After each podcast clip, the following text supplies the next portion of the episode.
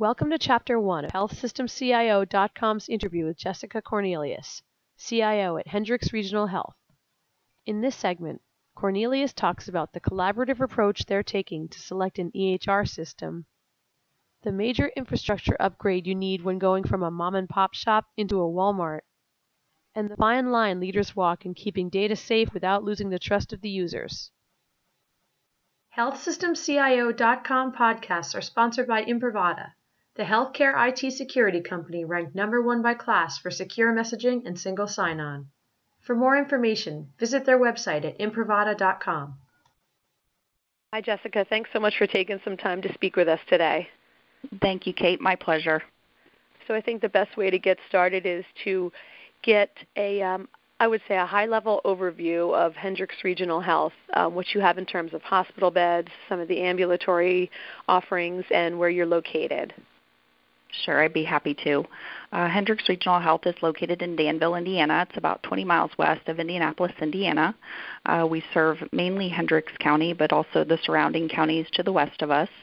Uh, we have a 160 bed hospital, uh, three medical centers in each of the major towns in Hendricks County. It's Plainfield, Brownsburg, and Avon.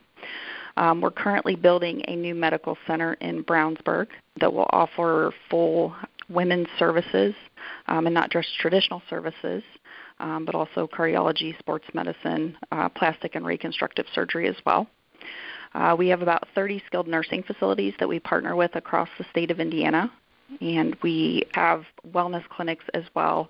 Uh, one of the major initiatives that we've done this year is partnered with the local schools here in Hendricks County to provide wellness services and clinics on site. Okay. And the new medical center you, you talked about when is that slated to open? That's slated to open in the fall of 2017, so we're well underway for the construction and, and working on technology planning for that right now, and that will be a $50 million facility. Okay. So obviously um, a lot going on there. And uh, in terms of uh, the clinical application environment, what, what type of uh, EHR is in the hospital at this point? Uh, we actually have several EHRs right now. When we first installed an EHR 28 years ago, uh, that was well before my time, but the decision at the time was to have a best of breed model, having different EHRs that suited the different departments and getting the best of what you could for each of those areas.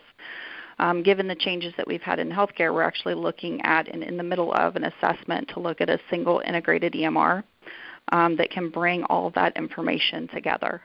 So we're in process of that right now, and we'll hope to have a decision here by the end of 2016. Okay. That's something that I always find pretty interesting, uh, just as far as how you go about incorporating some of the, the different uh, opinions, different needs, and can you just talk a little bit about that process and, and what the strategy is there? Sure. Uh, selecting an EHR in the past, I think it's been seen as an IT project, and we've mm-hmm. uh, really recognized that this can't be just a technology project. Project. It's about our clinicians. Um, it's about getting them involved and really getting everybody involved in that process. So we've really taken a collaborative approach. We've involved everyone in the organization. We've invited everyone to see demos, to go out and visit sites where different EHRs are hosted um, and to really give their opinion. And we're doing that uh, through a survey, and we're collecting all of that data. Uh, but we want to make sure that people have a choice. Ultimately, this is the decision of the organization. It's not just an IT decision. Right. right. That's important. And at this point, are there, without getting into the to the names, if you don't want to, sure, uh, are, are, there still a, are, are, there basically like a couple uh, that you're being choosing between as far as some of the different offerings out there, or or their plans for kind of narrowing down by a certain date? Uh, we actually engaged advisory services to come in. Uh, Price Waterhouse came in and uh, they're assisting us with this process. But we um, have an EHR currently for the inpatient, one for ambulatory services, uh, one for the ED, one for rehab services, um, and we recognize that there's issues with integration there. So what we wanted to look at is um, what are the things that we want to look at in EHR that will give us the quality of care, the patient safety that we're looking for, and the communication as well. That's really um, 90% of any of the errors we see is communication. So mm-hmm. A single integrated EMR is really the way to go.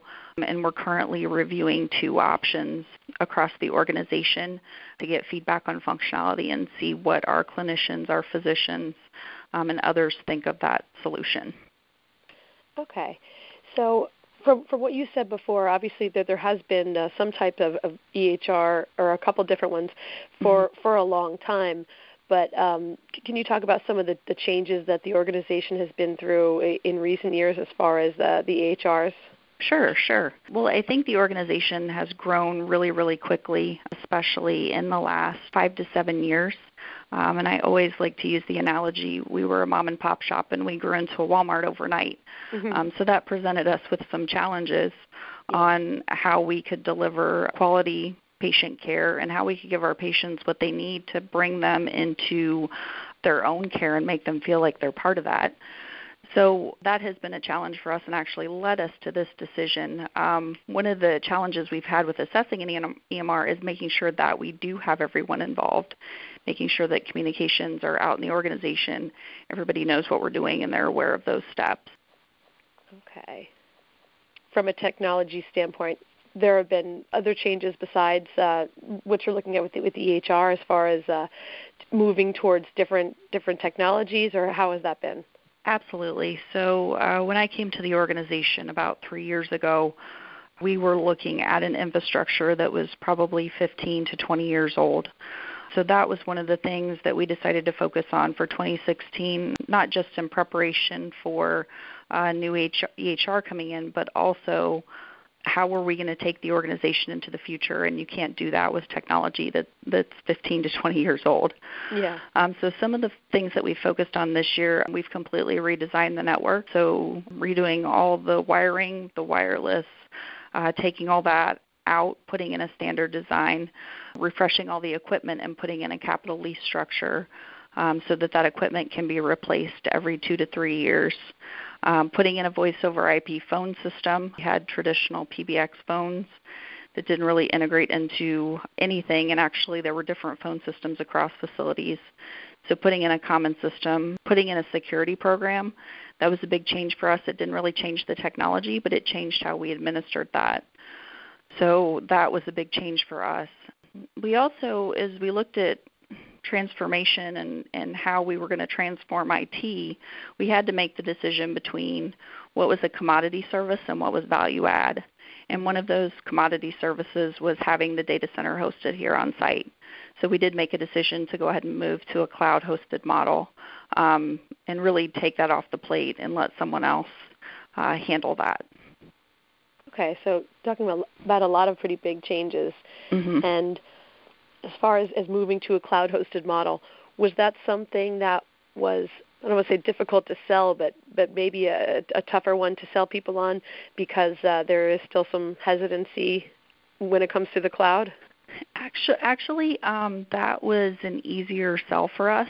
There were some solid numbers that we could put to that. An organization our size, with uh, how we're expanding, uh, when we looked at refreshing a data center, and you're looking at 25 to 30 million dollars to do that, mm-hmm. that just wasn't in our bandwidth. And actually, the IT team here was excited to make that move to cloud hosting, and it's letting executive management know that you know we're doing this not only to save money but also to give us 24/7 support and give us the capacity monitoring and the security monitoring that we haven't had in the past that was actually uh, an easy communication for us. Okay. And then, and you mentioned that the security program. What were some of the changes that you made there? Yeah, so the biggest thing in the security program was putting um, some tools in place, uh, partnering with our data center partner to put the monitoring in place, letting people know that computers were not just for personal use, that uh, things were being monitored. We were going to have to start blocking sites I'm sure as with other healthcare organizations, we often get the question, why can't I look at Pinterest? Why can't I look at Facebook? Uh, you yeah. absolutely can, just not on our network. Um, right. Because those are areas where you see a, a high rate of malicious emails and, and malware that comes through. So we did have to make those changes, and that was actually a big cultural change for people to know that. Um, we have a high degree of trust in the organization, um, and letting people know that those, those kind of things were being monitored um, that was a hard communication for us to make and to get that buy-in. Yeah, I, I can imagine that's something that has to be approached pretty carefully. And is it a matter of just really presenting the the downsides, or you know, really communicating what what can happen if there are uh, security incidents? Yeah, really it is, and it's um, about keeping consistent communications. Um, and this is all about education for us. And as as I'm sure you know, it's part of a security program. Education is probably 70% of that, mm-hmm. um, and making sure that people know why we're doing it. Uh, keeping them up to date on the latest security breaches that have happened has been a um, a big thing for us in communication to let people know this just happened and we're taking these steps to ensure it doesn't happen here. Yeah. Now, with um, what you just talked about with security and mm-hmm. with you know, a lot of the changes, the issue comes up of uh, cultural change and what it takes to uh, introduce these types of changes. And, and you've talked about communication being an important part of that. Sure. But is there anything else you could say about the approach that, that you've used with introducing a lot of change? Absolutely. So uh, when you're introducing change, even though it's much of this is IT focused, uh, it's communication at all levels of the organization. We also have a terrific marketing department here at Hendricks um, who has assisted us with all of those communications, and we always get their buy in. The other thing we do is we tie all of our communications um, and all of the changes that we make in the organization to our values. So we value collaboration and engagement and integrity and loyalty and respect. Um, and those are things that we make sure when we're communicating, we're doing this out of respect for, um, if it's a security change, we're doing it out of respect for our patients' information. So making sure that we incorporate those, I think that's been important to the organization and it's been important in driving those changes for people to understand why. We need to tie it back to something common that they see and they, they want to see our values displayed. So we make sure that we do that. Right. And I can imagine that when you're part of an organization where there is a high de- high degree of trust, it's something where where it's really important to you to to maintain that. Absolutely, it is. Trust is it takes a long time to build. Um, it's taken three years since I've been here to uh, build the trust of the organization. That you know, I'm while it might have worked for 15 to 20 years, uh, we obviously didn't try to break it, um, but it's it's trying to fix things as you go along and build that trust. And you definitely don't want to erode that by um, doing things without people knowing, turning things off or on without people knowing. It's important that everybody understands fully what IT is doing in the organization. Thank you for listening to this podcast from healthsystemcio.com. To hear other podcasts, visit our website or subscribe to our account in iTunes at healthsystemcio.com backslash podcast.